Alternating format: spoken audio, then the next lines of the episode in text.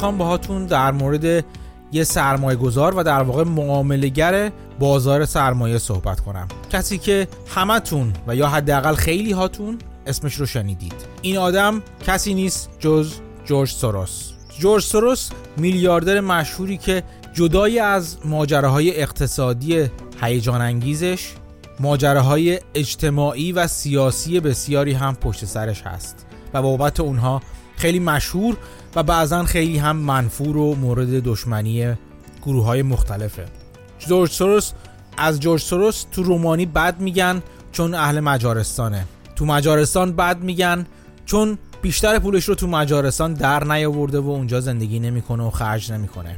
جورج سوروس کسیه که بانک انگلیس رو معروفه که شکست داد و پوند رو از پا در آورد. جورج سوروس کسیه که با اینکه یهودیه و بازمانده هولوکاست با این حال اسرائیل ازش دل خوشی نداره. جورج سوروس کسی که به پروپای جمهوری آمریکا هم کم نپیچیده. جورج سوروس کسی که حتی حسین شریعت مداری مسخره هم تو روزنامه منحوس خودش کیهان راجبش فراوون نوشته. امروز در مورد جورج سوروس و نگاه اقتصادیش بیشتر البته. با شما صحبت می‌کنم و کمی هم از ماجراهای حاشیه‌ایش میگم. سلام من مهدی هستم و این سی و سومین قسمت از پادکست من به نام پرس زنی در بازاره. با من همراه باشید.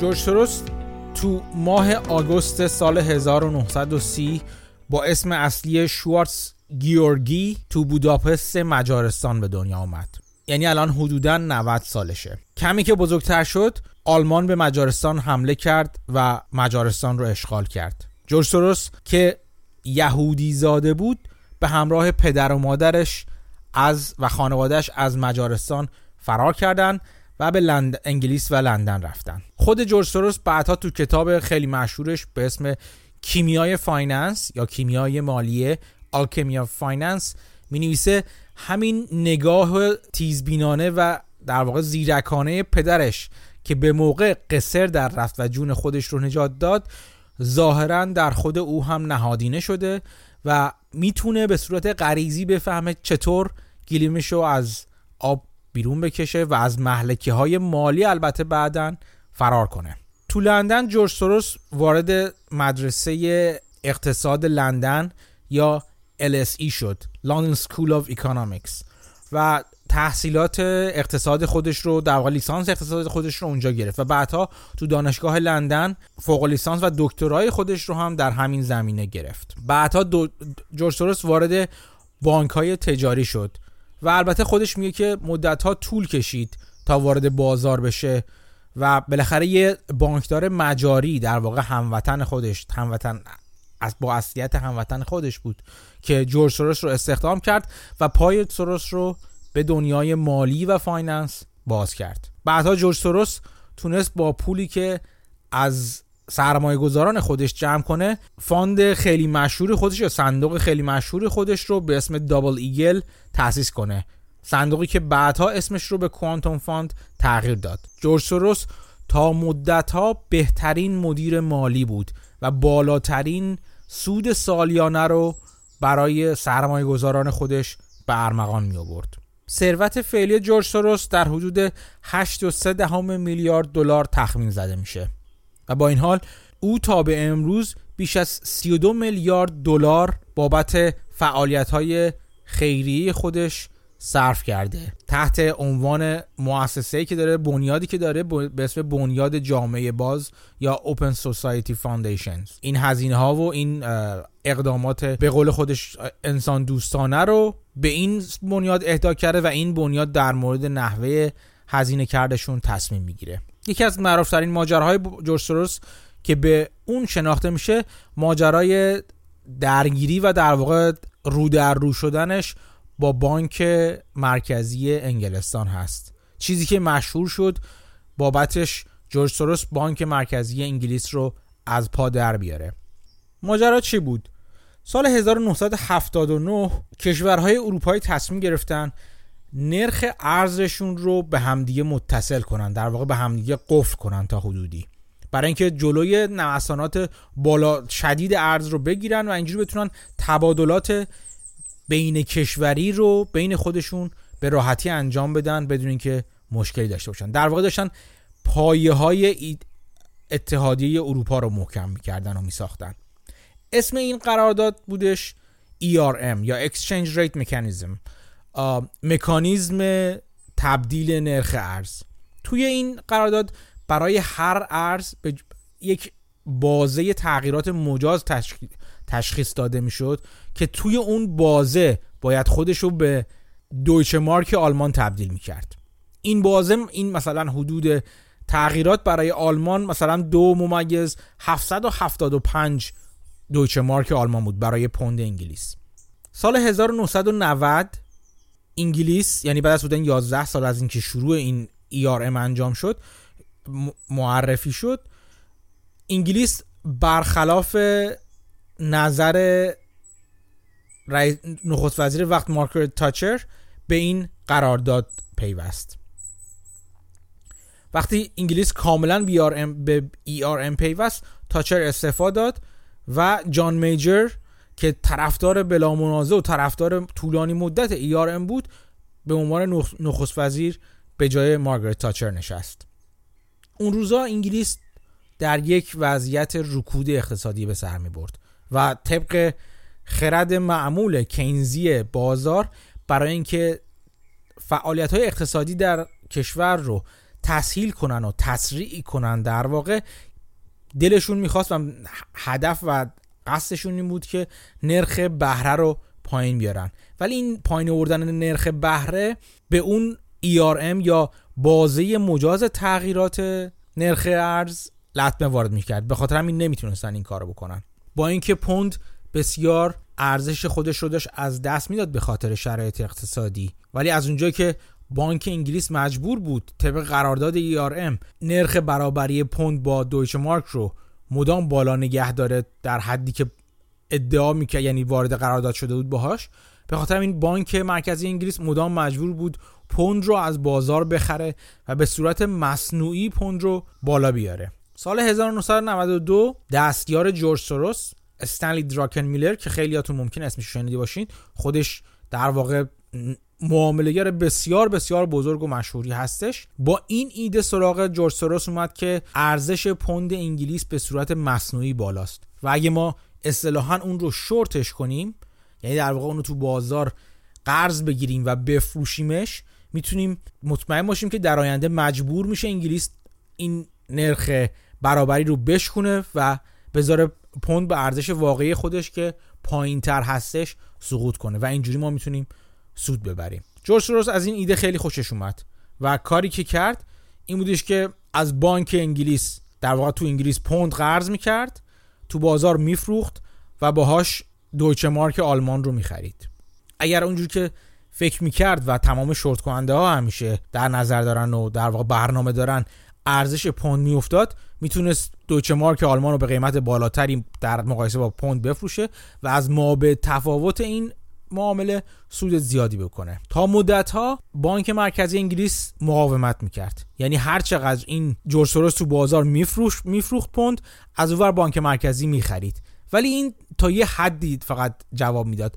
معروف بودش که جورج سوروس position short خودش رو یعنی میزانی که قرض گرفته بود تا بفروشه رو تا حدود 10 میلیارد پوند بالا برد. از اون طرف وقتی جورج سوروس که اون موقع دیگه اسمی برای خودش در کرده بود وارد این معامله شد کم کم سرمایه گذارا و معامله گرای دیگه هم وارد این ماجرا شدن و اونو هم شروع به کاری کردن مشابه جورج سوروس در واقع در به دار و دسته شورت کنندگان پوند انگلیس پیوستن و این فشار رو روی پوند انگلیس و بانک مرکزی انگلیس مدام بیشتر و بیشتر کرد. سپتامبر 1992 بانک مرکزی انگلیس برای اینکه نرخ برابری رو مطابق ایارم نگه داره 27 میلیارد پوند تو بازار خریده بود پوند خریده بود و با این حال نمی‌تونست این ارزش پوند رو به صورت مصنوعی بالا نگه داره و فشار شورت کنندگان یا اون کسایی که همچنان داشتن تو بازار پوند میفروختن بیشتر و بیشتر شد. تا اینکه نخست وزیر اعلام کرد انگلیس از قرارداد ام کنار میره. روز قبلش یعنی 16 سپتامبر معروف شد به چهارشنبه سیاه تو انگلیس. روزی که جورج سروس در واقع و حامیانش و کسانی که دنبالش راه افتاده بودن ولی ایده ایده جورج سروس هم نبود ایده دراکن میلر بود بانک مرکزی انگلیس رو به زانو در آورد. معروف بود که تخمین زده میشه در واقع که جورج سوروس در حدود یک میلیارد دلار تو این معامله سود کرد. هزینه ای که به عنوان ضرر برای بانک مرکزی انگلیس یا خزانه داری انگلیس محاسبه شده چیزی در حدود 3 و 4 دهم میلیارد پوند برآورد شده. اما همونطور که گفتیم ایده اصلی ایده استنلی دراکن میلر دستیار جورج سوروس بود. جورج سوروس و دراکن‌میلر اونقدر توی تصمیم خودشون محکم و استوار بودن که طبق گفته های جورج سوروس بعدا آمادگی این رو داشتن که تا میزان position short خودشون رو یعنی میزانی که قرض قرار بود بگیرن و تو بازار بفروشن رو تا 15 میلیارد دلار معادل 15 میلیارد دلار هم حتی پیش ببرن. انقدر مطمئن بودن به تصمیم و position خودشون. اینجوری بود که مشهور شد جورج سوروس بانک مرکزی انگلیس رو از پا در آورده. جورج سوروس بعدا این کار رو با کشورهای دیگه هم کرد. یعنی با وارد همین جنگ ارزی با فنلاند هم شد. وارد همین جنگ ارزی سالها بعد با مالزی هم شد و هر کدوم از این کشورها به, نحو... به نحوی تونستن از دست جورج سوروس قصر در برن و مقابله کنن با جورج سوروس با کاری که مثلا بهش میگن پیک کردن نرخ ارزی نرخ ارز با نرخ ارز فرزن فلان کشور.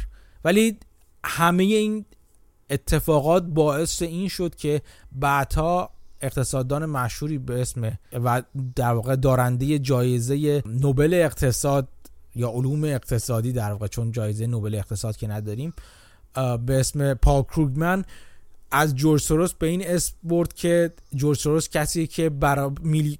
به صورت گنگ البته گفتش گفت میلیاردرهای و پولدارهای مشهور برای تفریح و منفعت میفتن به جون کشورها و ارز اونها رو کم ارزش می‌کنن. جورج سوروس ولی بارها گفته من انگیزه سیاسی ندارم و فقط هر جا که میرم این کار می‌کنم جایی است که فکر می‌کنم چیزی از موازنه خارجه و من می‌خوام از اون بیرون از موازنه بودن عدم موازنه پول در بیارم. همین. ولی جدای از همه این ماجراهای ارزی جورج سوروس چیزی که بابتش خیلی مشهور هستش جورج سوروس فرضیه ای داره یا نظریه ای داره که به نظریه reflexivity معروف هستش. توی نظریه reflexivity که بعدها بعد از مدت ها از که از ماجراهای معاملات بزرگ جورج سوروس میگذشت اونو منتشر کرد. ایده این هستش و در واقع چیزی که کل کتاب کیمیای مالیه یا Alchemy of Finance بر اساس اون نوشته شده این هستش که میگه بازارها از وضعیت تعادلی به وضعیت تعادل دیگه حرکت می‌کنن. ولی این حرکت اینجوری نیست که بازار از یه وضعیت تعادل بره وضعیت تعادل دیگه و متوقف بشه. میگه بازار میاد به وارد اون وضعیت تعادل میشه و ازش رد میشه. یعنی اون تعادل خودش رو از دست میده و رد میشه و زیادی بالا میره. شما آونگی رو تصور کنید که از حالت تعادل خارجه و می‌خواد به حالت تعادل خودش برسه. میاد پایین به اون نقطه حزیز یا نقطه پایین ترین نقطه خودش می‌رسه ولی متوقف نمیشه اونجا. با اینکه اون نقطه تعادل نهایی خواهد بود ولی اونجا متوقف نمیشه. اتفاقی که میفته این که از اون میگذره و میره بالاتر و دوباره برمیگره پایین. و اینکه در واقع اصطلاحا بهش میگن اوورشوت می‌کنه میره بالا و وقتی برگشت پایین بازم متوقف نمیشه. از اون سمت میره بالا. آندرشوت می‌کنه حالا به اصطلاح معروف. و این نوسان ها اونقدر ادامه داره تا بالاخره بازار جای خودش رو پیدا کنه و بره اونجایی که باید برسه. و این بالا و پایین رفتن ها ادامه داره. اینجوری نیست که از دو طرف خریداران و فروشندگان به یک نقطه تعادل برسن. این نظریه رو اسمش گذاشته بودش رفلکسیویتی. و در واقع چیزی هستش که بعدا تک، تکامل یافته اون رو توی نظریه چرخه سرمایه هم میشه دید. چیزی که فانت ها و صندوق های مشهوری مثل ماراتان از اون استفاده می‌کردن برای اینکه اهداف سرمایه گذاری خودشون رو در کشورها پیدا کنن. جوسروس حرفی که می‌زنه اینه که میگه که ما باید بفهمیم کجا هستش که بازار به اون حد بالایی خودش می‌رسه و از اونجاست که می‌خواد برگرده و ما این حرکت های بازار رو باید پیدا کنیم.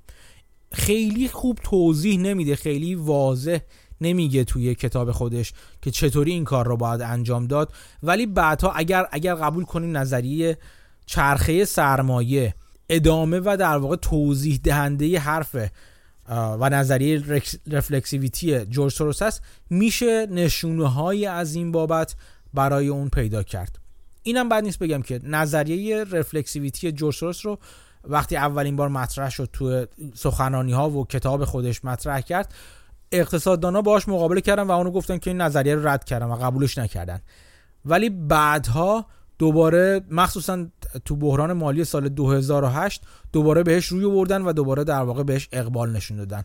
و همین اخیرا اصلا مؤسسه مشهور سانتافه که تخصصش بررسی سیستم های پیچیده هستش complex system و پدیده پیچیدگی یا complexity هستش روی این حرفای جورج سوروس و این چرخه سرمایه داره کار می‌کنه و در واقع فعالیت هایی رو داره انجام میده. ولی یه خورده برگردیم عقب برای اینکه کاربردی کنیم حرفای جورج سوروس رو یکم برگردیم عقب و ببینیم که توی مثال مثلا این چطوری میشه خودش رو نشون بده. یه مثالی که میشه برای همین ماجرای نظریه رفلکسیویتی یا حرکت بازار حرکت نوسانی بازار به سمت تعادل ازش نام برد. ما دقیقا همونجوری گفتم ماجرای بحران مسکن آمریکا یا که منجر به بحران مالی آمریکا شد در سال 2008 است. دولت آمریکا تو سالهای بسیار طولانی دلش می‌خواست و مردم رو تشویق می‌کرد به خانهدار شدن. این و این این رویای آمریکایی رو یه قسمتیش رو گذاشته بود روی خونه دار شدن مردم. من اینو ماجرا خیلی خلاصه فقط از بخش از نگاه چرخه سرمایه می‌خوام به شما نشون بدم و این ماجرا پیچیدگی های مالی دیگه ای داره که یک بار من در گفتگو با پادکست میم یه قسمت هایش رو توضیح دادم. بهتون توضیح می‌کنم که به اون پادکست مراجعه کنید که من توضیح فنی تری تا حدی از بابت بحث مالی ماجرا دادم. ولی بخش چرخه سرمایهش رو اینجوری بذارید در نظر بگیریم. دولت می‌خواد که مردم رو تشویق کنه به خونه دار شدن بیشتر. کاری که می‌کنه این که تسهیلات رو برای مردم آسون می‌کنه. انواع اقسام آسون کردن ها. نرخ بهره رو پایین نگه میداره. ارزشیابی خریداران مسکن رو برای اینکه ارزیابی بشن و صلاحیتشون تشخیص داده بشه برای دریافت وام مسکن اونو شل می‌کنه. منظور از شل کردنی که به رتبه های اعتبارشون چندان دیگه مثل قبل سختگیرانه نگاه نمی‌کنه. به اینکه شغلی دارن یا ندارن سختگیرانه نگاه نمی‌کنه. و همه این شرایط رو کاری می‌کنه که مردم بیشتر بخوام برن وارد بازار مسکن بشن. ولی خب مثل تمام انگولک های دیگه دولت تا حدی که تا, تا اتفاقی که میفته اینه که فقط مردم عادی وارد این ماجرا نمیشن. در ابتدا اینه که خب مردم شروع می‌کنن به خونه خریدن شرایط آسون میشه خونه خونه خونه شروع می‌کنن خریدن. ولی در واقع موجودی بازار موجود... موجودی مسکن بازار املاک بازار به سرعت تقاضای مردم رشد نمی‌کنه. خب؟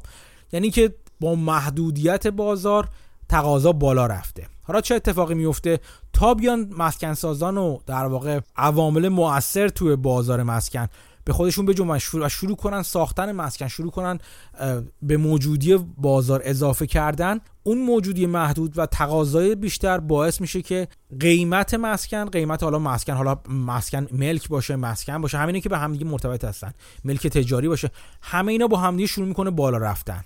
قیمت ها شروع می‌کنه بالا رفتن.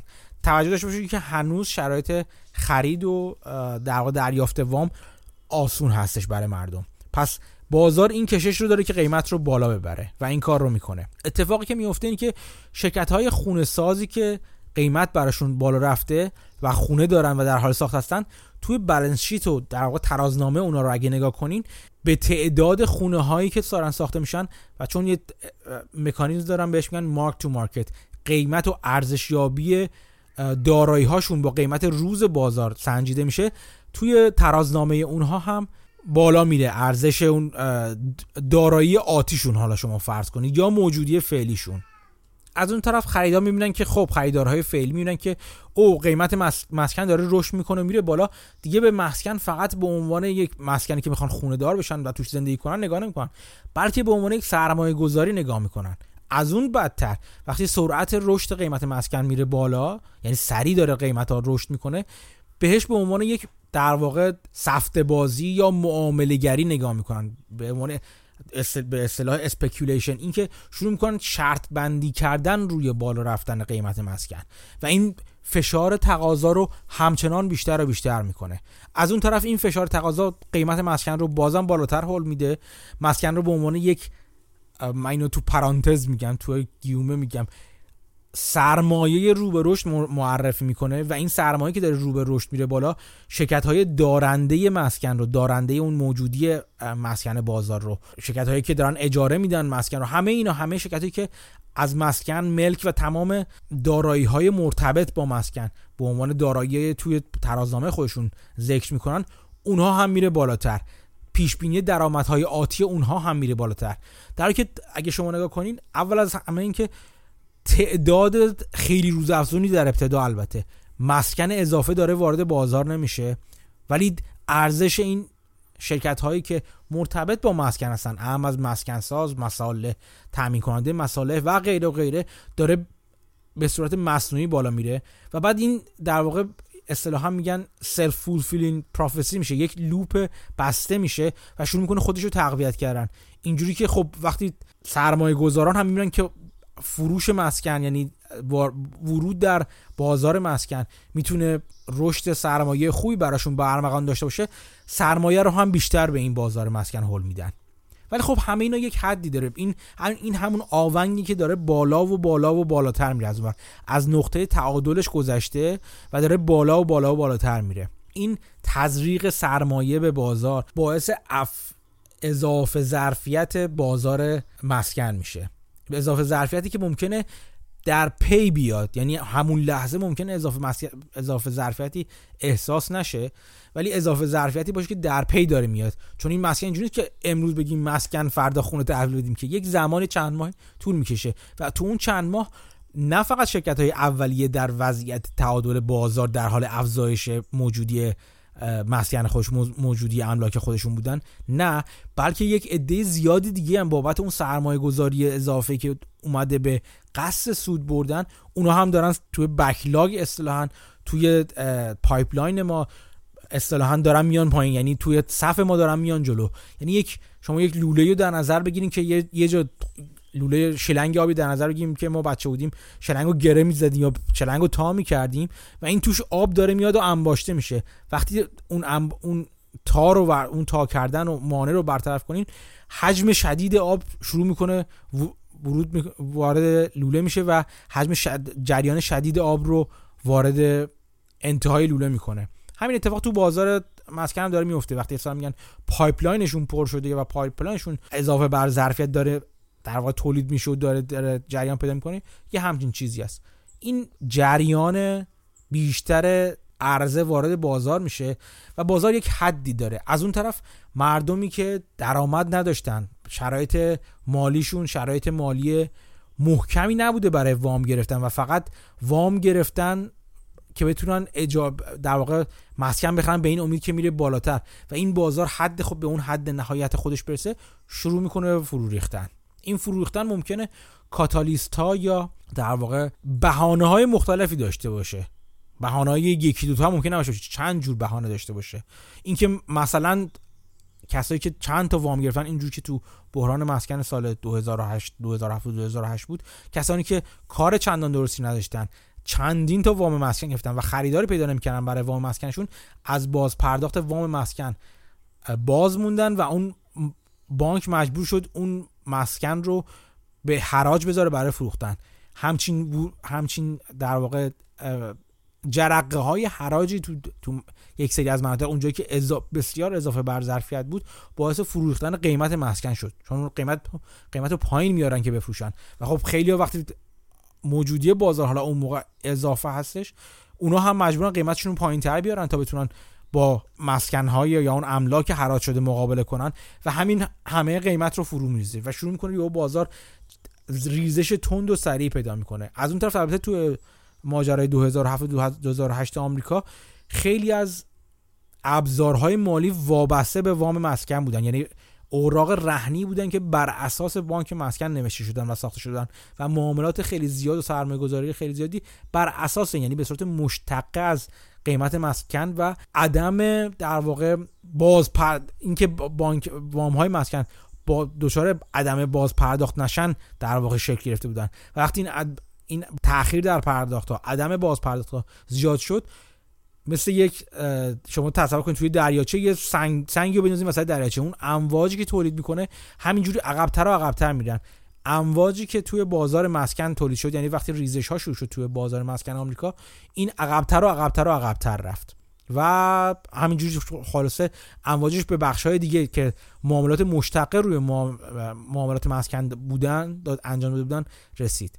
این حالا خیلی وارد این بحث میشن. اینو جز با جزئیات کمی بیشتر تو اون پادکست میم در واقع در بحث کردم و توضیح دادم. اونجا می‌تونید مراجعه کنید و بشنوید. یه قدم برگردیم عقبتر. چه اتفاقی برای بازار سرمایه میفته؟ خب حالا وقتی شروع می‌کنه قیمت ها افت کردن تمام اون شرکت هایی که توی ترازنامهشون این مسکن یا آینده مسکن یا درآمد آتی یا سود آتی که از اون بازار مسکن می‌گرفتن همه این دوچاره ابهام میشه دیگه. چون دیگه قیمت مسکن اون چیزی که روزی اول گذاشته بودن توی بالانس شیتشون تو ترازنامهشون نیستش که. انگار تا اون موقع خودشونو خیلی پولدار فرض می‌کردن و خیلی دارا فرض می‌کردن بابت املاکی که دارن. و حالا با ریزش قیمت مسکن املاک سر جاشونه. ولی این ارزش گذاریشون دیگه اون ارزش گذاری قبلی نیست. یعنی حتی شرکت های دارنده اگه تو بازار عمومی باشن ارزش اونها هم میاد پایین. خیلی وقتا این شرکت هایی که رفتن در واقع دارن جلو میرن سرمایه‌ای که گرفتن رو بابت چجوری گرفتن؟ بابت بدهی گرفتن. یعنی رفتن بانک گفتن آقا ما این همه چیز داریم این همه بالانس شیت یا ترازنامه به این قوت داریم این همه دارایی داریم ما. که ارزش روز دارایی ما همون مارک تو مارکت که گفتم مثلا 100 هزار تا مجموعه مسکونی داریم می‌سازیم که ارزش اینا برابر انقدر میلیارد دلار هست. به واسطه این یا به وسیقه این شما به ما پول بده وام بده و ما وامو گرفتن. بانک هم وامو بهشون داده. و وقتی ارزش اونا میفته اون وام بانکی دیگه پشتوانه ای نداره و این وام بانکی بدون پشتوانه اولین چیزی که اتفاق در امرش میفته بانک هم خودش رو اجاست می‌کنه خودش رو تنظیم می‌کنه. میگه نرخ بهره که شما داشتی از قبل برای بانک برای وام با پشتوانه مثلا دو درصد بوده. الان که پشتوانه نداری براش نرخ میشه 8 درصد مثلا. خب؟ این افزایش نرخ بهره به خاطر ریسک بالاتر دیگه چون وسیقه ای نداره بانک بابتش. همین باز بالا رفتن شدید بهره باز پرداخت وامو برای اون شرکت های مسکن هم شرکت های تولید کننده سازنده مسکن مساله همه اون همون شرکتی که مرتبط به این صنعت هستن برای اونها هم سخت می‌کنه. و خیلی از اونها رو شروع می‌کنه باعث ورشکسته شدنشون چون دیگه از پس تعهدات کوتاه مدت خودش که مثلا باز پرداخت های فصلی یا ماهانه نرخ بهره خودش باشه دیگه بر نمیاد. و می‌بینین که این موج داره همینجوری میره عقبتر. حالا اون تامین کننده مسائلی که اون هم به همین به به پشتوانه مشتریان مسکنساز خودش وارد بازار شده. اصلا سرمایه گذاری کرده. مثلا فرض کنید کارخونه سیمان زده نمیم فلان کارگاه تولید بتون زده. همه این همه این چیزا همه این فعالیت ها رو به واسطه اون حرکت رو به جلوی اون آونگ انجام داده. حالا با آونگ مواجه میشه سنگین و سنگینتر شده و داره برمیگه طرف خودش. دیگه اون هم پس از پس این فشارت که بهش خواهد اومد بابت یهو کوچیک شدن بازاری که داشت توش کار می‌کنه اونم بر نمیاد. همین موج همینطوری میره عقبتر. ولی اینجا متوقف نمیشه یعنی شما می‌بینید بعض اینکه اون آونگ برمیگره همون فعالیت رفلکسیویتی که جورج جورج سوروس از اسم می‌بره. بعد اینکه شروع می‌کنه بازار منقبض شدن این انقباض وقتی به نقطه تعادل عادی می‌رسه اونجا متوقف نمیشه. این ورشکستگی ها این ادغام شرکت ها این از کار بیکار شدن ها این توقف سرمایه گذاری ها در مسکن اینا همه همه در واقع حال حال ها ادامه پیدا ادامه دار خواهد بود. یعنی شما ببینید تا چند سال ورودی مسکن سازان به ذخیره یا موجودی بازار مسکن کوچیک کوچیکتر میشه. و این حالا شروع می‌کنیم میریم آونگ بعضی که از اون با اوج خودش برگشته به اون پایین پایین رسیده متوقف نمیشه و از اون ور حالا میره بالاتر. یعنی دیگه بازار اون قدری که باید و اون قدری که تقاضا هستش خواهد بود تو بازار تو بازار سرمایه گذاری نمی‌کنه. و از اون ور میره بالا. حالا از اون ور کمبود سرمایه گذاری کمبود ورود مسکن به بازار و همه اینا شروع می‌کنه کم کم ذخیره مسکن رو از اون ور کمتر و کمتر و کمتر می‌کنه. می‌رسیم به وضعیتی که الان هستیم تو بازار مسکن آمریکا. خیلی ها می‌خوان خونه بخرن تو خیلی قسمت ها و بازار هنوز آمادگی هنوز اون موجودی رو نداره. یه, یه،, یه سری من نمودار رو تحلیل تو حساب توییتری گذاشتم تو بازار در مورد بازار مسکن آمریکا که داره قیمت ها بالا میره. چرا؟ به خاطر اینکه اینونتوری و ساخت و ساز اونقدر نبوده. موجودی بازار مسکن به اندازه تقاضا بالا نرفته. و همینه داره قیمت باز مسکن رو به بالا رو هل میده. این همون چیزی که بهش میگن نظریه چرخه سرمایه. سر اینجوری کل ماجرا اینه که همون آونگ رو تصور کنید دوباره. یک بازاری شروع می‌کنه به وجود یه نقطه تعادلی داره.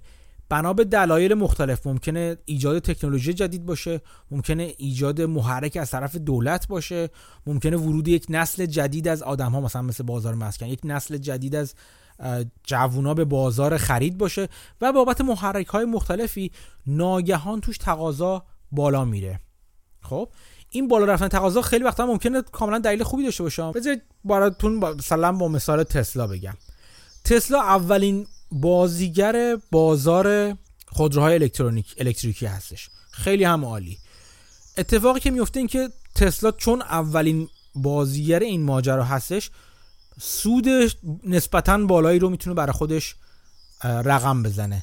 در حالی که البته اینطور نیست. تسلا چون مشکلات عملیاتی و آپریشنال زیادی داره. سود بالایی فعلا نداره و سود بالایی بر خودش رقم نزده. و البته خیلی از چیزها رو خیلی از دلایل اینکه سود عملیاتی بالایی نداره رو مرتبطش می‌کنن به اینکه در حال رشد و اینا که من زیاد اون قسمت رو قبول ندارم. به نظر من تسلا مشکلات عملیاتی تولیدی بسیار جدی داره. به خاطر اینکه اصولا تسلا خودروساز نیست.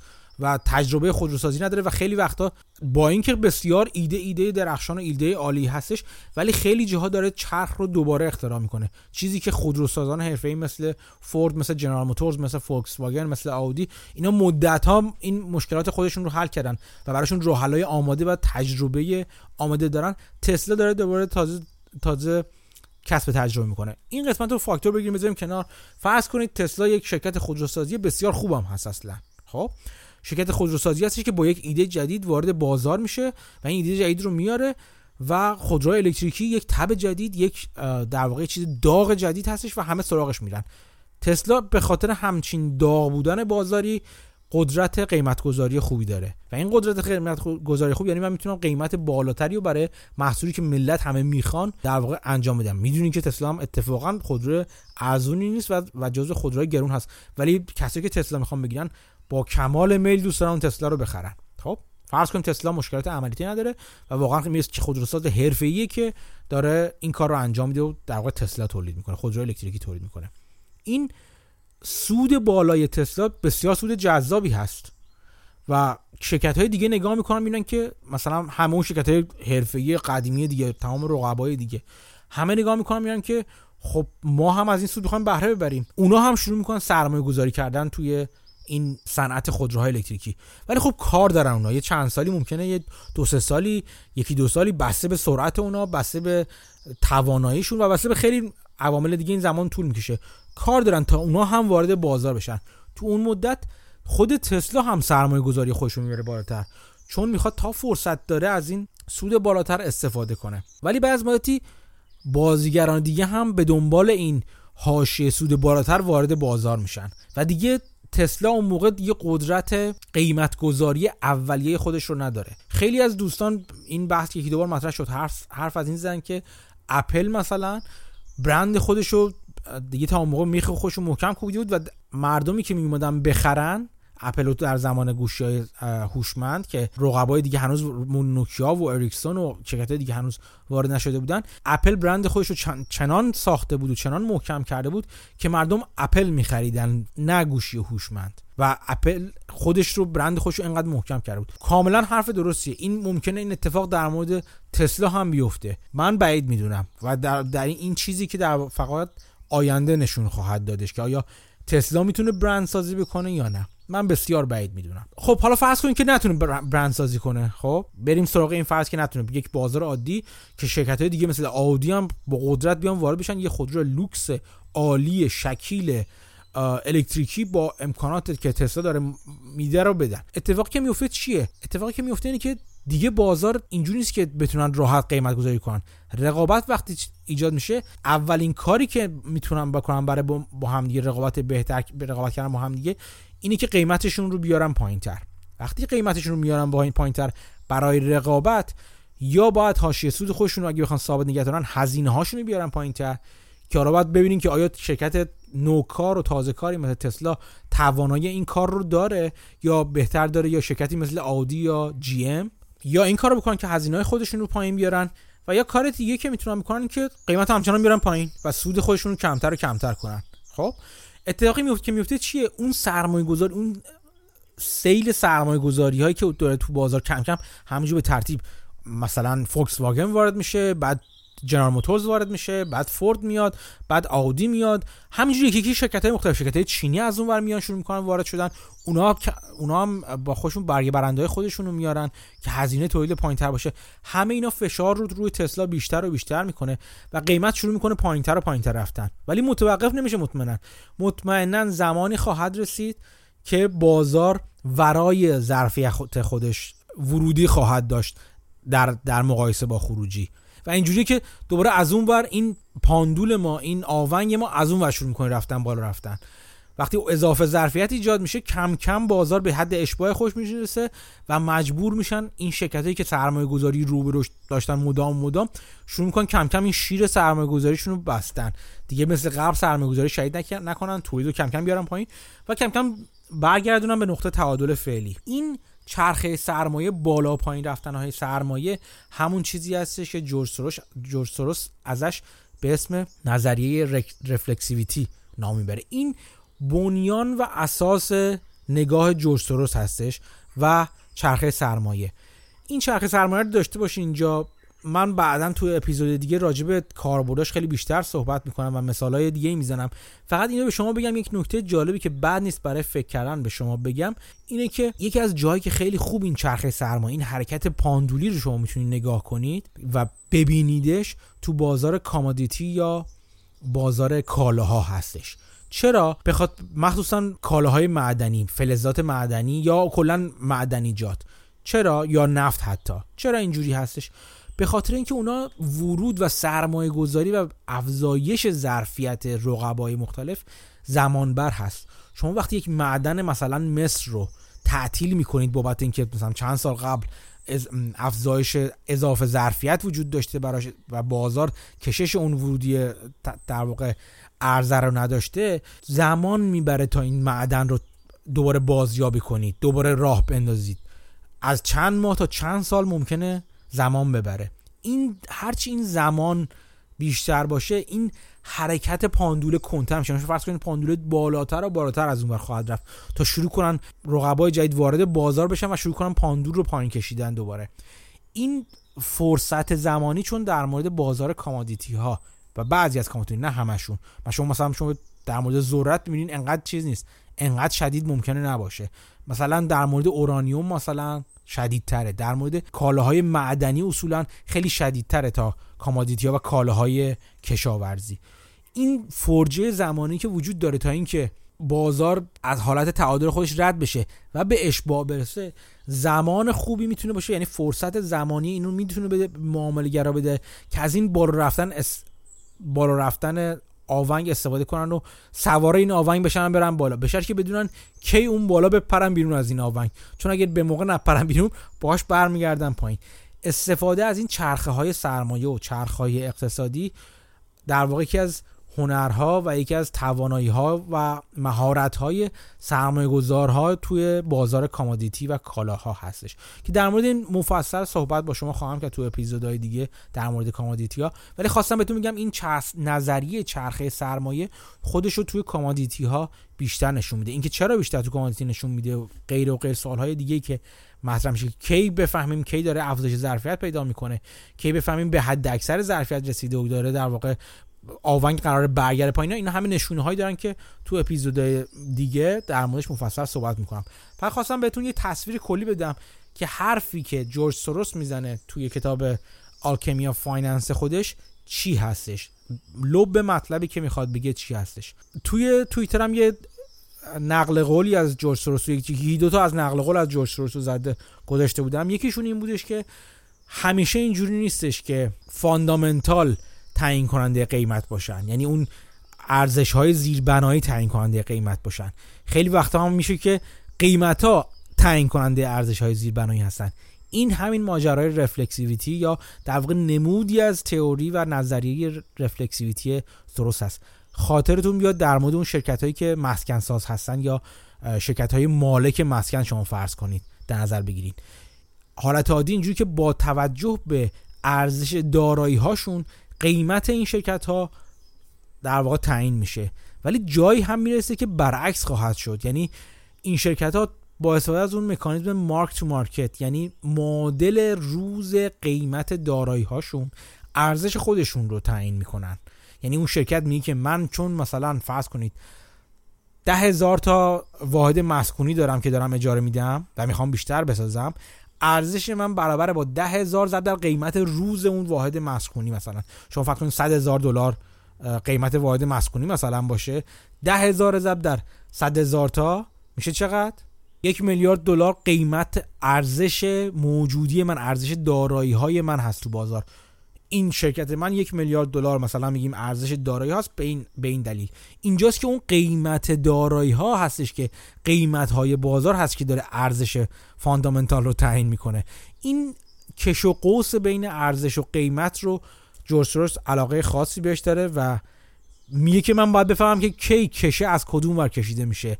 آیا کش داره به طرف قیمت کشیده میشه یا داره به طرف ارزش کشیده میشه. خلاصه این دید کلی جورج سروس در مورد نظریه رفلکسیویتی خودش بود. چند دقیقه دیگه به من چند دقیقه استراحت. یکی همی هم در مورد نگاه اجتماعی جورج سروس با شما با حرف خواهم زد و اینکه چرا این همه حرف پشت سر جورج سروسه با من بمون.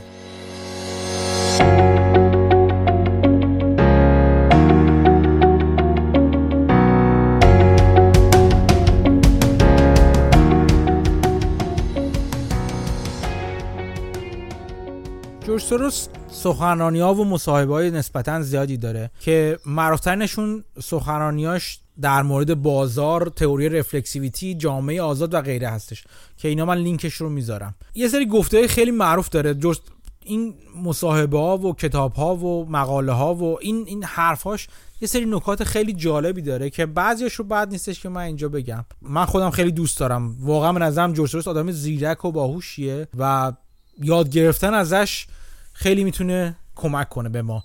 چه به عنوان معامله گر چه سرمایه گذار یکی دیگه از چیزی که من ازش یه بار نقل قول کردم تو توییتر اون حرف مشهوری بودش که جورج سوروس بود که گفته بود که پول وقتی به دست میاد و ثروت وقتی به دست میاد که شما اون چیزی که همه می‌دونن رو نادیده بگیری ولی روی اون چیزی شرط ببندی که کسی منتظرش نیست. در واقع این همین حرف عادی حرفی که مدت ها و بارها بارها در مورد اون با شما صحبت کردم. اینکه شما می‌تونید یک راه هستش که اگه می‌خواید به صورت فعال در بازار فعالیت کنید.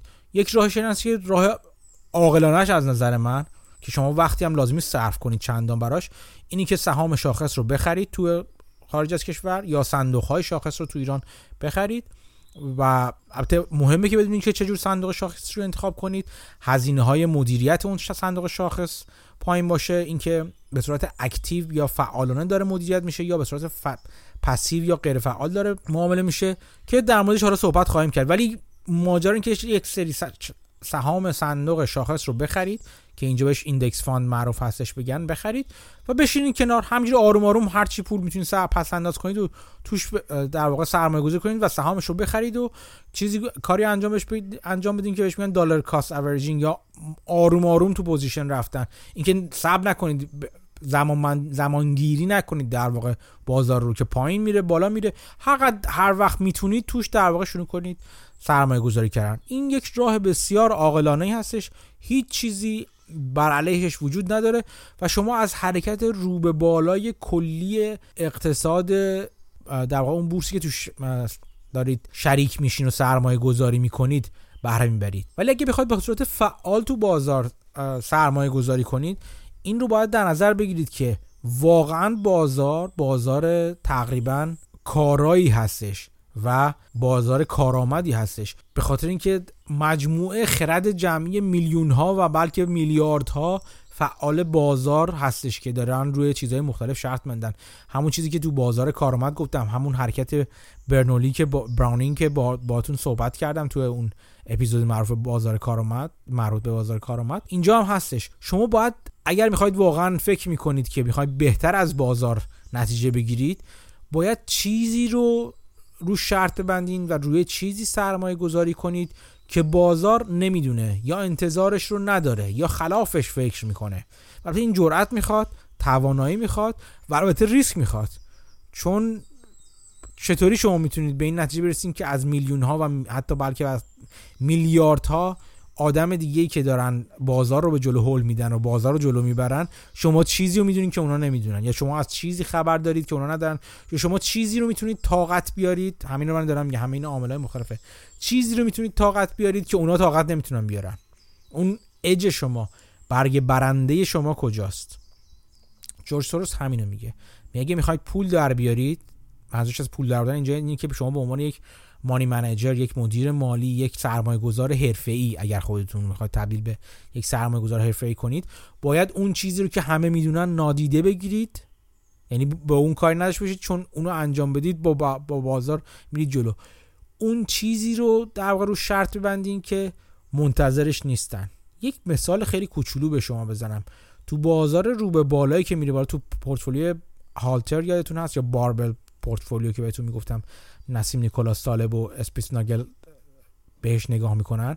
تو اون بازاری که رو به جلو هست همه سوار بازار میشن و کسایی مثل اسپیتزناگل مثل طالب حاضر میشن قیمتی قسمتی از سود خود بالقوه خودشون رو فدا کنن و option های put بخرن یا بی اینجوری بخوایم خلاصش بگیم ساده رو بگیم بیمه بخرن برای خودشون چون می‌دونن طوفانی میاد.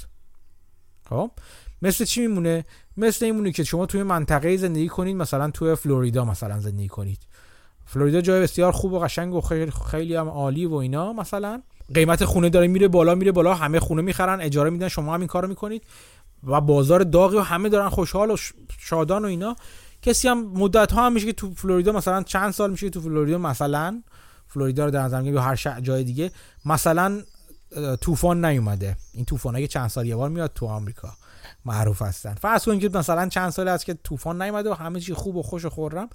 شما دیگه کم کم آدما بیخیال میشن میگن آقا جان چه چیزیه مثلا یک مثلا یک ده درصد دو درصد درصد هم نیست در واقع دو سه درصد پنج درصد اجاره که ما می‌تونیم از خونمون بگیریم و بدیم بالا پول پول بیمه مثلا طوفان بیمه هریکن اینشورنس بدیم. چرا باید همچین کنیم؟ طوفان کجا بود؟ هوا آروم و ایناست. نمی‌خرن. ولی یه دم میگن که نه ما می‌خریم. ما, ما می‌دونیم بالاخره ممکنه امسال نیومد. سال دیگه نیومد. سه سال قبلا نیومده. ولی طوفانی خواهد اومد و وقتی طوفان بیاد همه اونا که اینشورنس ندارن همون کسایی که بیمه ندارن بدبخت میشن و ما اون موقع تازه می‌تونیم خوشبخت بشیم. به قیمت به اون از اون پول بیمه که می‌گیریم چنان پولی بگیریم که مثلا یه بیمه گنده می‌گیریم بنزه دو برابر دو برابر قیمت خونمون رو بیمه می‌کنیم مثلا که بتونیم با پول بیمه که اون موقع خریدیم حتی بریم خونه های دیگر رو بخریم مثلا. خب؟ این اون چیزی که همه نمی‌بینن و شما دارین می‌بینید. خب؟ این نمونه ساده شده از اون نگاهیه که اگر می‌خوای پول در بیاری چیزی رو نگاه کن که بقیه منتظرش نیستن. برای بحث سر میشه که چطوری هزینه این شرط بندی خودمون هزینه بیمه رو بیاریم پایین. خیلی از فعالیت های امروز finance و در واقع بهینه کردن پورتفولیوی هالتر یا barbell portfolio ی نیکولاس طالب و اسمیت صرف این میشه که ما چجوری اون هزینه بیمه که میدیم و مینیمم کنیم کمتر کمتر کنیم. چطوری؟ چون اون مدام داریم هر ماه هزینه میدیم که انگار دو درصد تمام سودی که می‌تونیم بالقوه ببریم و داریم از دست میدیم بابت اون بیمه. چه کار می‌تونیم بکنیم که اونو حداقل کنیم؟ و این بحث های خودش رو داره. ولی در کلیت خواستم به شما نشون بدم که وقتی همه زیگ می‌زنن شما باید زگ بزنید. اگر می‌خواید چیزی ورای بازار پول در بیارید. اگر هم که نه وقتشو ندارین جونشو ندارین بسیار هم کار سختی است. اصلا کار آسون نیست. شما هم بهتره با بازار زیگ بزنید و با بازار زگ بزنید که زیگزاگ بزنید با هم دیگه. خلاصه. در یک جهت حرکت که اونجوری باید سهام شاخص رو بخرید و برید زندگیتون رو بکنید. از زندگی لذت ببرید. قرار نیست که همه سرمایه گذار بشن. یه کسی مثل من اصطلاحا میگن کرم اینو داره که تو قیمت ها تو بازار تو چیزای مالی به چرخه. دلیل نداره شما عمرتون رو تلف همچین چیزی کنید. شما می‌تونید سهام شاخص بازار رو بخرید و در بلند مدت نگاهتون وقتی بلند مدت کنید در بلند مدت سودتون رو ببرین تو بازار. بی خودی وارد یه کار سخت و پر دردسر و پر هزینه هم نشید. حد اکثر این پادکست پرس زنی در بازار هم گوش کنید که یک تفریح داشته باشین و بفهمین که تو بازار چه خبره کلا چی کار می‌کنن ملت. وقتی از فلان چیز حرف می‌زنن منظورشون چی هست مثلا؟ ها؟ سروس میان سروس سروس بانکینگ رو ورشکست کرد. منظورشون چی بود؟ پوند رو انداخت منظورشون چی بود؟ مقصودات تفریحی می‌تونید بهش نگاه کنید. ولی عمر و جون و وقت و زمانتون رو صرفش نکنید. یکی دیگه از چیزایی که سروس میگه که با معزز میگه اینه که میگه که اگه وقتی این دارین زیادی تفریح می‌کنید و خیلی داره بهتون تو بازار خوش میگذره بهتون بدونین که جای کارتون اشکال داره. و معلومه که یک یک اتفاق بدی احتمالاً براتون میفته این گفته سروس هستش. خود سروس میگه که با توجه به همون نگاه اول خلاف بازار رفتن میگه وقت پس نشون میده پول دارین در نمیارین. شما اگه داره بهتون خیلی خوش میگذره مدام. پول در آوردن سخته. از نظر روحی هم سخته. اینکه شما نظری خلاف یک جمعیت زیادی باشه. وقتی مثلا شما تسلا رو در نظر بگیرین همه افتادن دارن تسلا رو مثلا سهامشو می‌خرن. اگر شما به این نتیجه برسید که سهام تسلا سهام خوبی نیست و بخواید شورتش کنید اصطلاحا یعنی روی پایین اومدن شرط مندین تا مدت ها ضرر می‌کنید. چند وقت پیش مقاله در واقع چیز شده بود یه مقاله نوشته شد که از سال نمی‌دونم 2019 تا امروز چند ده میلیارد دلار شورت کننده های تسلا ضرر کردن. خب این ضرر دردناکه دیگه. خلاف جهت جریان شرط بسن که ممکنه اشتباه کرده باشن. هر لحظه طرف باید با خودش این کلنجار رو بگیره که من چی می‌دونم که بقیه نمی‌دونم؟ چرا من درست میگم بقیه نمی‌دونم؟ درست نمیگم و غلط دارم میگن؟ از اون بدتر خود سروس جای میگه میگه تا شما می‌تونید درست هم بگید حق با شما باشه. ولی تا مدت ها بازار به عنوان یک کلیت بازار رو جواب غلط خودش نگاه غلط خودش اصرار کنه. و شما نه پولش رو داشته باشین نه جونش رو داشته باشین نه سرمایه رو داشته باشین که شما هم رو نگاه درست خودتون اصرار کنید. بنابراین خلاف جهت بازار شنا کردن مثل شنا تو خلاف جهت رودخونه کار دردناک و سختی. پدر آدم رو در میاره. به خاطر همین که درست میگه که اگر شما خودتون رو مخالف خون می‌دونید و داره بهتون خوش میگذره بدونید که زیادی داره بهتون خوش میگذره. یا اینکه این خوشگذرانی می‌تونید تو بازار همراه بشین. لازم نیست که ادعا کنید که شرط بندی خلاف بازار کردین. احتمالا اشتباه کردید اگه داره بهتون خیلی خوش میگذره. اینم حرف جالب دیگه سروس بودش. یک خصوصیت خیلی خوب سروس که لازمه ذکر کنم و ازش بگذرم و بعد به قسمت فعالیت اجتماعیش کمی سرک بکشیم اینه که خود سروس معروفه که به اینکه نظرش رو راحت عوض می‌کرده. برخلاف خیلی از آدمایی که شما همه جا می‌بینید تو روزمره می‌بینید وقتی شواهدی خلاف نظر خودشون رو می‌بینن همچنان به نظر خودشون پافشاری می‌کنن. تو روابط اجتماعی هم می‌بینید اینو. تو بازار خیلی بیشتر. خیلی رو می‌بینید که طرف می‌بینی که مثلا مثلا بذارید یه خورم طرف تسلا رو بگیریم حالا مثلا. می‌بینی که آقا تسلا مثل اینکه اونجوری هم که مثلا جیم چناس مثلا میگه شورت کننده معروف میگه. فراد و کلاهبرداری نیست. حالا اشکال داره اشکالات مثلا عملیاتی داره اشکالات تولیدی داره حتی اشکالات حسابداری اونجور که میگن داره. خیلی اشکالات داره. ولی این اشکالات به نظر می‌رسه اونقدری مهم نیستن که سوددهی این شرکت رو مثلا متوقف کنن. اونقدری مهم نیستن که آینده این شرکت رو تیر تار کنن. اونقدری مهم نیستن که باعث بشه ایرادات قانونی بهش گرفته بشه که مجبور مثلا جریمش کنن یا مثلا مورد اتهامای قضایی از نظر کلاهبرداری مثلا یا چیز قرار بگیره. اشکالات جزئیه. خیلی از شورت کننده ها ممکنه اگه من حالا بریم اونور بشینیم همونجوری گفتم اینو ببینن و همچنان به شورت به position خودشون به اون شرط بندی خودشون به عقیده اولیه خودشون پافشاری دار... پافشاری کنن. از اون ور مثلا یه سهامی که داره میره پایین. مثلا فرض کنید من اومدم روی سهام اکسان موبیل مثلا شرط بزنم. یا اینتل بذارید از اینتل بگم که تازگی دارم روش کار می‌کنم. فرض کنید من اینتل رو دیدم و اینتل رو مفصل رو روش معامله کردم به مطالعه کردم به نتیجه که آقا جان برخلاف چیزی که در مورد AMD, Nvidia نمی‌دونم TSMC همه اینا میگن اینتل یه چیزی داره تراشه ساز معروف چیزی داره که اونا ندارن و الان قیمتش بیخودی افتاده پایین. تو مثلا دو سه سال آینده اینتل می‌تونه بیاره بالا و همه این به این تحلیل می‌رسم که من باید اینتل رو سهام اینتل رو بخرم. از اون طرف بازار همچنان هی بدتر و بدتر میشه برای اینتل. همچنان شرکت های رقیب AMD نمی‌دونم انویدیا هر کدومشون یه تیکه از بازار اینتل رو دارن می‌کنن و می‌کنن و می‌برن. TSMC اینا همشون یه تیکه از بازار اینتل رو کم می‌کنن و به قول معروف عرصه رو بر اینتل سختتر و سختتر و سختتر می‌کنن. ولی من اینو نمی‌تونم نمی‌تونم قبول کنم. نمی‌تونم به خودم بقبولونم که آقا واقعا اینتل کسب و کارش یه مشکلی داره که از پسش بر نمیاد. اون آینده که من فکر می‌کردم اینتل می‌تونه از پس مشکلاتش بر بیاد در آینده برگردونه. استراتژی خودشو این آینده اتفاق نخواهد رخ نخواهد داد اتفاق نخواهد افتاد.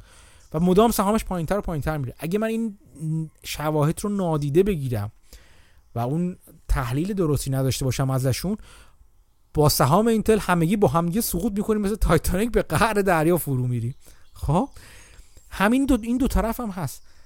جورج سوروس آدمی بود آدمی هست و آدمی بود خیلی معروف بود که بسیار راحت با دیدن شواهدی که خلاف نظر محکم اولیش بود نظرش رو عوض می‌کرد.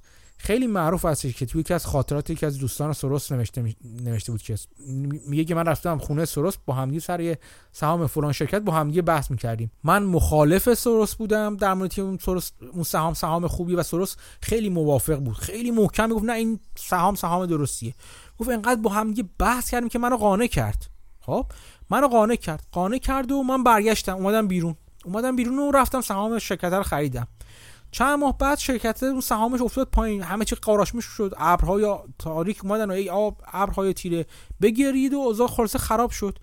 برگشتم پیش سروس گفتم آی مردک دیدی چه بلای سر من؟ تو من قانع کردی که این سهام بخرم. حالا جفتمون بدبخت شدیم. دیدی؟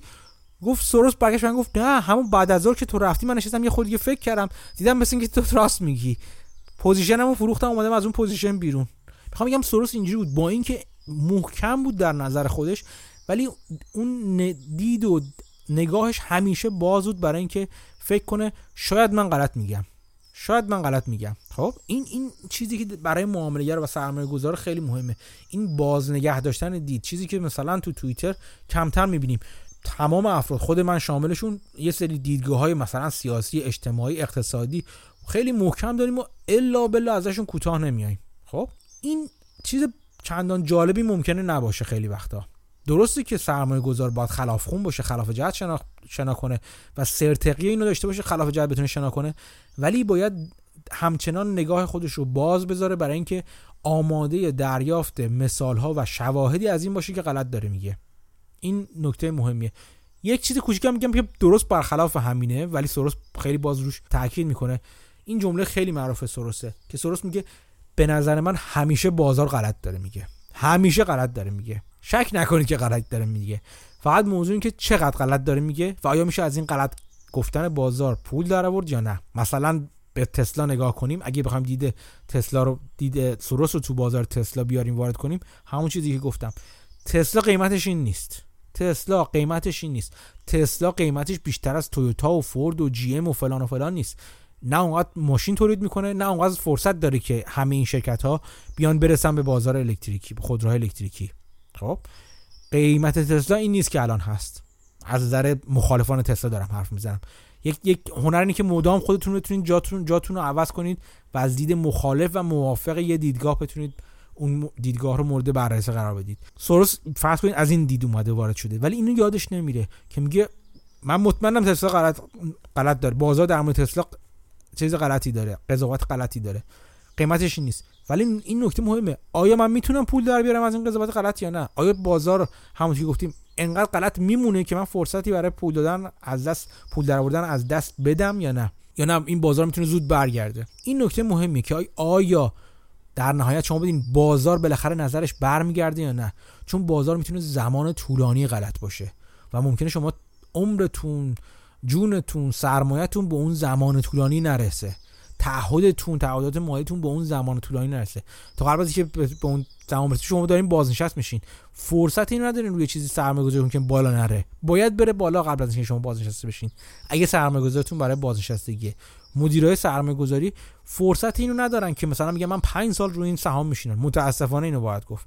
خیلی از سرمایه گذارای توی صندوق های مختلف انتظار دارن هر سال که سهله هر سه ماه و از اون بدتر هر ماه سود ببینن از مدیر سرمایه گذاریشون چیزی که مدام مدیرا رو به نگاه کوتاه مدت تر داره سوق میده در دنیا. ولی اون می‌خوام بگم اون هم مجبور اینجوری نگاه کنه. مجبور پاسخگوی تعهدات و الزامات خودش باشه و بعد با اونا در نظر بگیره. آیا من می‌تونم تو اون بازی که به هر ترتیب خودم برای خودم تعریف کردم یا مشتریا و بیرو عوامل خارجی برای من تعریف کردن آیا می‌تونم سودده باشم یا نه؟ این نگاه مهمیه که در واقع باید در نظر بگیریم. همونطور که می‌بینید سروس مثل هر آدم هوشمند و زیرک دیگه ای گفته ها و حرفاش پر نکات به ظاهر متناقض همدیگه هستن. ولی می‌خواستم این توضیحاتی که من رود درازی کردم که کردم خواستم به شما اینو نشون بدم که این نکات به ظاهر متناقض واقعا متناقض نیستن و در مورد موقعیت های مختلف و شرایط مختلف کاربرد و نمود پیدا می‌کنند. من سروس رو بسیار خوشم میاد ازش. از نگاه سرمایه گذارش خوشم میاد. خیلی وقتا مثل سروس نمی‌تونم نگاه کنم و این برای من جذابترش می‌کنه چون کسی که نمی‌فهمم برای من همیشه جذابتره چون می‌تونم ازش چیزی یاد بگیرم. از نگاه و طرز نگاه چیزی یاد بگیرم. تخصص اصلی سروس هم البته ارزها و جفت ارزهاست. و از این بابت نگاهش به ارزها برای کسانی که تو بازار ارزها فعالیت می‌کنن نگاه جالبتری می‌تونه باشه و چیزهای بیشتری می‌تونن یاد بگیرن. که من تو این پادکست نخواستم ازش زیاد صحبت کنم ولی فراوون میشه راجع به نگاه عمیق سروس به ارزها در واقع بررسی کرد و بیشتر بهشون فکر کرد. و من اصلا آشناییم با سروس از زمانی بود که برای فارکس کار می‌کردم و اون موقع بود که من با سروس آشنایی اولیه رو پیدا کردم و از نگاهش به ارز در واقع آشنا شدم و بعدها اومدم سراغ نگاهش به بازار به صورت یک مقوله کلانتر. یه دو سه دقیقه هم دیگه هم تحمل کنید. یه کوچیک راجع به سروس به هنوز قول که به شما بگم و هنوز نگفتم. اونم بگم و کم کم اپیزود جمع بندی کنیم.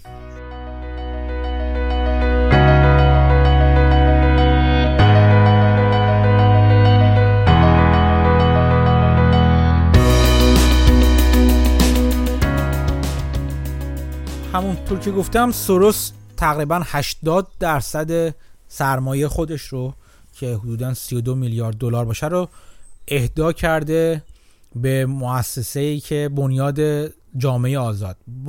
بنیاد جامعه آزاد بنیادی که هدفش اینطور ذکر شده که گسترش و تشویق به آزادی بیان جامعه آزاد و همون چیزی که از اسمش برمیاد. حالا اینکه چه تعبیری جورج سروس داره از جامعه آزاد ممکنه با تعبیر و بقیه متفاوت باشه و مختلف باشه. همین نگاه جورج سوروس یعنی کمک های مختلف به انجیو های کشورهای مختلف و البته پولدار بودنش و قدرتی که تو انگولک بازارهای ارزی دنیا نشون داده بعضا براش درد سرساز شده و براش اسمهای بدی در رفته که شاید قسمتش درست باشه شاید قسمتش غلط باشه. و خلاصه یک موج مخالفتی مخصوصا در میان راستگرایان و جناه راست در مورد سروس وجود داره. این جامعه این بنیاد جامعه آزاد اوپن سوسایتی جامعه باز فعالیت مختلفی داره. همونطور که تو کشورهای اروپای شرقی خیلی فعالیت داشت که زمانی دهه 90 بعد از فرو ریختن دیوار برلین و بعد از اونجا اومد بیرون. خیلی از انتقاداتی که بهش میشه بابت اینکه از اونجا اومد بیرون رها کرد اونو به امید در واقع به اتحادیه اروپا واگذار کرد بعدا تو سال سالهای 2000 و گفت دیگه اونا اومد در واقع بقیه بار رو ببرن و این در تشویق و توسعه جامعه باز در اروپا اقدام کنن و همین باعث تنش های مختلفی شدش بعدا اتحادیه اروپا نتونست خیلی از کشورها رو مثل کشورهای بلوک شرق مثل مثل رومانی مثل مجارستان اینا رو همگام با کشورهای دیگه مثل آلمان شرقی و غیره با خودش بالا بیاره مثلا. و این باعث یه سری بدبینی ها و نگرش بدی شد. بعدها که پوپولیستا و راستگراها قدرت رو به دست گرفتن دوباره سروس شروع کرد از انجمنهای و سازمان های غیر دولتی اونجا حمایت کردن و این بهانه رو به دست راستگرایان داد که اون موقع بگن که سروس داره توی سیاست داخلی این کشورها دخالت می‌کنه و حرفایی ازش زدن. توی غرب هم همینطور توی اگه آمریکا در نظر بگیریم جورج سوروس یکی از مخالفین جدی سیاست های خارجی جورج بوش پسر بود در آمریکا مخصوصا و بعد هم جورج بوش قبلش هم جورج بوش پدر البته. و خیلی جدی گفته بود که مخصوصا در مورد جنگ دوم عراق گفته بود که جنگ دوم خلیج فارس گفته بود که اوضاع خیلی سخت هستش و مصاحبه مختلفی وجود داره که داره در واقع انتقادات خیلی تندی رو مطرح می‌کنه و این باعث شد که جمهوری خواه خیلی جمهوری آمریکا خیلی باهاش چپ بیفتن. خیلی بگن به تو چه ربطی داره؟ متهم به دخالتش کنن. با اینکه جورج سوروس خودش یهودی هست اسناد ویکیلیکس که در اومده بود بیرون ایمیل ها نشون دادش که سازمان جامعه باز دید خوبی به اسرائیل نداره و از نظرش با اینکه جورج گفت با اینکه من یهودی هستم و فکر می‌کنم که یهودیان باید اون ملیت خودشون رو بتونن داشته باشن و کشور خودشون رو داشته باشن ولی نه به بهایی که داره اسرائیل الان داره مثلا تو فلسطین تو سرزمین های اشغالی داره اعمال می‌کنه و خیلی از این نظرم درز کردن این اخبار باعث جبهگیری اسرائیل هم با اینکه خود سروس یهودی است نسبت به جورج سروس شد. همونطور که گفتم تو بانک انگلیس همینطور سقوط سقوط پوند تو دهه 90 رو که اسمش چهارشنبه سیاه گذاشتن و خیلی به جورج به جورج سوروس نسبت دادن. در که فقط جورج نبود و ایده اولیه رو حتی خود جورج سوروس داده بود و دستیارش دراکن میلر داده بود. ولی خب fund جورج سوروس بود که شروع کننده این حرکت بود که معروف به سقوط پوند معروف شد. خروج انگلیس از معاهده ERM مربوط شد و البته به جمعه سیاه چهارشنبه سیاه مربوط شد. ولی جالب اینجاست که وقتی انگلیس از اون معاهده بیرون اومد یعنی نرخ ارزش رو شناور کردش انگلیس و نرخ در واقع برابری پوند نسبت به دویچه مارک اومد پایین از اون وضعیت رکود خودش در اومد بیرون و رونق اقتصادی دوباره برگشت به انگلیس و جلو رفت. همون چیزی که تاچر قبلش اعلام می‌کرد که و موافقش بود که این, این کار رو انجام بده و بازار آزاد رو در واقع طرفدارش بود که انجام بده. و بعدها اصلا معروف شد به چهارشنبه سفید. این روز 16 هم 16 هم سپتامبر سال 92 و خلاصه می‌خوام بگم که خیلی دید متناقض و دوگانه وجود داره. من یادم اون موقع که جوان تر بودیم این مردک مزخرف مسخره شریعت مداری دلغک بسیار بزرگ و مزهک بارها از جورج سروس به عنوان کسی که دخالت می‌کنه تو کشورها و هی بدگویی می‌کرد از جورج تو اون های مشهور روزنامه وزین که نیست واقعا سخیف کیهان. و چرت های فراوونی می‌خواد میگفتش. می‌خوام بگم که این این بخش اجتماعی و سیاسی جورج سوروس همیشه یک موضوع بحث داغ بوده و هنوز هم هست. الان با اینکه جورج سوروس یه آدم 90 ساله است ولی معروفه به که به اون مترسک یا قول جناه راست هستش اون بهش میگن بوگیمن جناه راست هست. اون موجود ترسناک جناه لولو خورخوره اینجوری فکر کنم این اصطلاح بهتره باشه. لولو خورخوره جناه راست هستش. و خیلی وقتا اصلا کسایی مثل الکس جونز که احتمالا اگه بشناسید یکی از طرفداران در واقع اشاعه دهنده های انواع اقسام مختلف نظریه های و فرضیه های تئوری توطعه در آمریکا هستش. خودش گفته بارها من من اصلا با جورج سوروس مشکل دارم به خاطر اینکه هر دری باز می‌کنم این جورج سوروس اسمشون تو در میاد.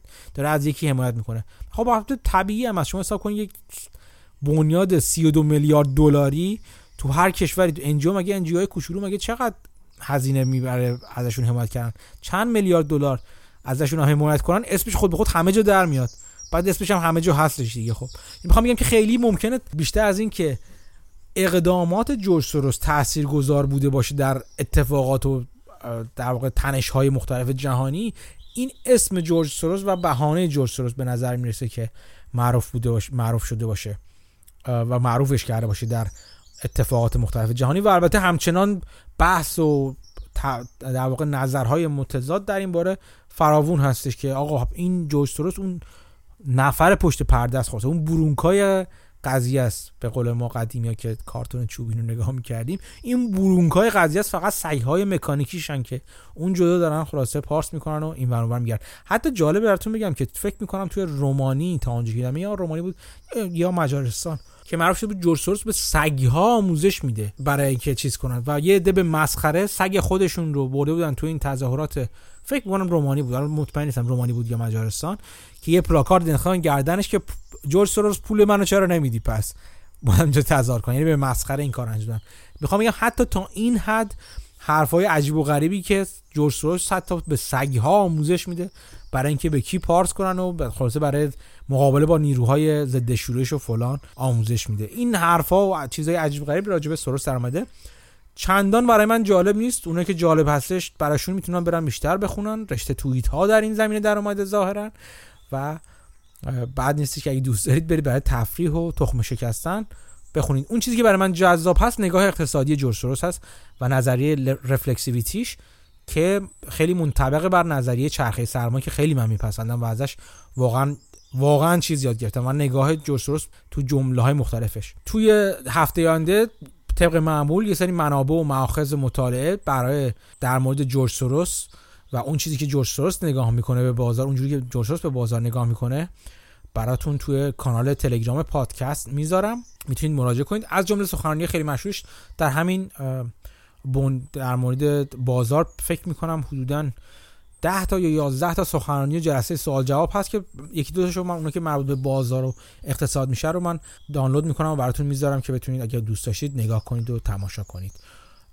امیدوارم که از این قسمت برنامه هم در مورد جورج سوروس این لذت برده باشین و از این اپیزود هم چیزی برای مطالعه و فکر کردن بهتون داده باشه. بعد نیست به عنوان حسن ختام صحبتام در مورد جورج سوروس اینم بگم که همون که گفتم اسم جورج سوروس با اسم واقعی دیگه ای در واقع به دنیا آمده بودش. اسمش بود شوارس گیورگی. ولی سوروس چون اسم مجار هست یعنی در واقع کلمه مجار هستش تلفظ مجاری که خود ادای فردوسی بود در بیاریم در چیز تو گزارشگری فوتبال اینو اینجوری تلفظ می‌کنن. در واقع هستش به صورت احتمالا گیورگ سوروش تلفظ خواهد شد. حتی اگر به عنوان جورج رو بگیم از روی از انگلیسی شدهش کاملا اسمشو گذاشته جورج سوروش تلفظ خواهد شد که اینم بعد نیست به عنوان حسن خطاب ماجراهای و نگاه ها و دیدگاه های جورج سوروش به سرمایه گذاری تو مطرح کرده باشم. امیدوارم که از این اپیزود هم لذت برده باشید. این هفته هم بازم منو شرمنده خودتون کردید و ممنون خودتون کردید با کمک های فراوونی که همچنان دارید می‌کنید به پادکست. همونطور که گفتم از طریق کمک به خیریه یا انجام عمل خیری که خودتون صلاح می‌دونید و دوست دارید. و دوستان برای من همچنان دارن فیش های کپی فیش هایی که کمک می‌کنن رو میفرستن. خیلی خیلی ممنون و واقعا چیز کمک های قشنگ هم می‌کنن. از انجمن های مدرسه ساز تا خرید لوازم و مایحتاج گروه های پزشکی برای کسانی که دارن توی کادر پزشکی و درمان خدمت می‌کنن و کمک می‌کنن به مردم و تهیه ماسک و غیره برای ماسک و ضد عفونی کننده برای کسانی که استعدادشون ندارن احتمالا. واقعا لطف می‌کنید واقعا کار اصلی رو شما می‌کنید و از قشنگی کارتون کار شماست. پادکست واقعا تشکر خیلی کوچیک و ناقابلیه در برابر کاری که شما دارین می‌کنید. بازم از همتون ممنونم. تا هفته آینده مراقب خودتون باشین مراقب اطرافیان و خانوادهتون باشید. فکر کنید سوال کنید بخونید و یاد بگیرید. خدا نگهدار.